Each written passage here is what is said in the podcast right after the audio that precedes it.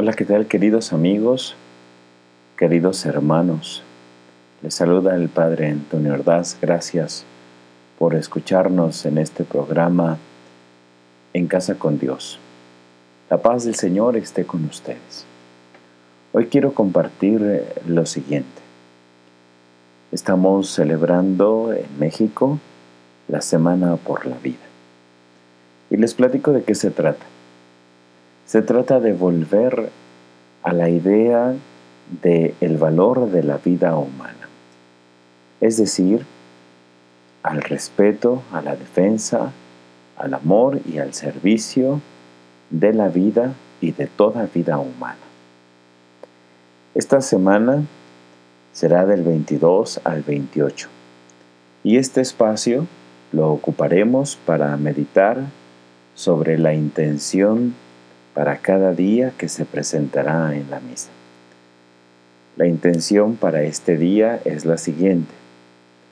Por el Papa Francisco, nuestros obispos y sacerdotes, para que su celo por las almas sea reflejo del amor misericordioso por cada ser humano.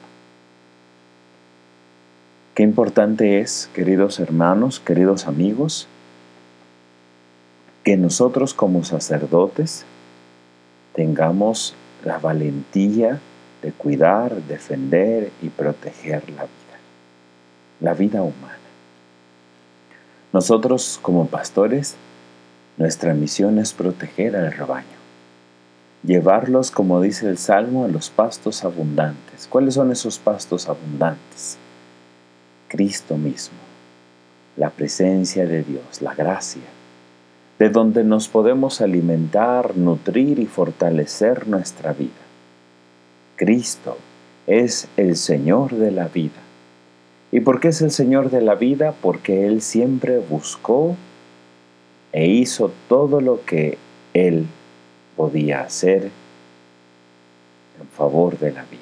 Predicaba, sanaba, perdonaba los pecados hasta el grado sublime de entregar su vida, morir y resucitar para darnos vida, vida nueva, vida en abundancia.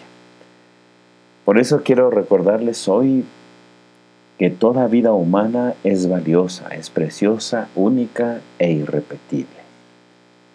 Ustedes tienen un valor por el simple hecho de ser personas. Y cuando digo un simple hecho, no me refiero a cualquier cosa banal, a cualquier cosa sin importancia.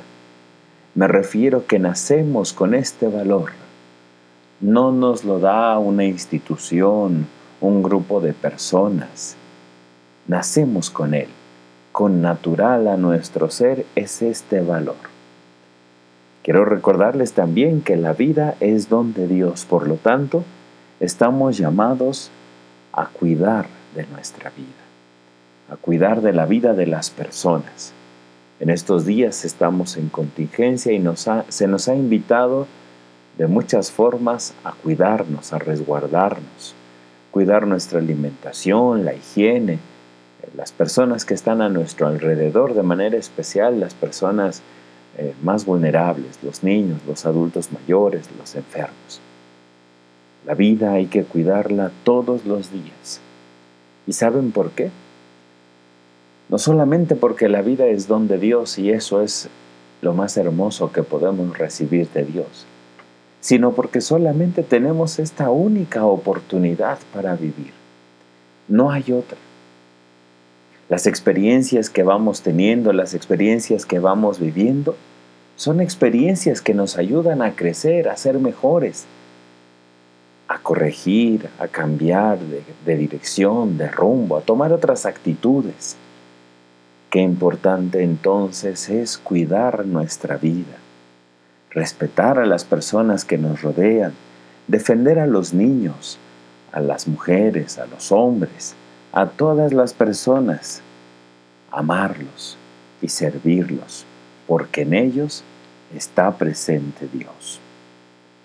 Por eso invocamos la acción del Espíritu Santo, Señor y Dador de vida, como lo decimos en el credo para que Él nos acompañe y nos impulse a cuidar y a proteger y a defender la vida que Dios nos ha dado, la vida humana, la vida matrimonial, la vida espiritual. Invocamos la intercesión de San Juan Pablo II y comparto con ustedes la oración por la vida que Él nos ha heredado. Oh María, aurora del mundo nuevo, Madre de los vivientes, a ti confiamos la causa de la vida. Mira, Madre, el número inmenso de niños a quienes se impide nacer, de pobres a quienes se hace difícil vivir de hombres y mujeres víctimas de violencia inhumana, de ancianos y enfermos muertos a causa de la indiferencia o de una presunta piedad.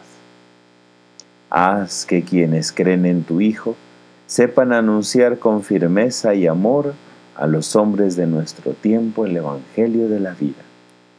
Alcánzales la gracia de acogerlo como don siempre nuevo, la alegría de celebrarlo con gratitud durante toda su existencia y la valentía de testimoniarlo con solícita constancia para construir junto con todos los hombres de buena voluntad la civilización de la verdad y del amor para alabanza y gloria de Dios Creador y amante de la vida.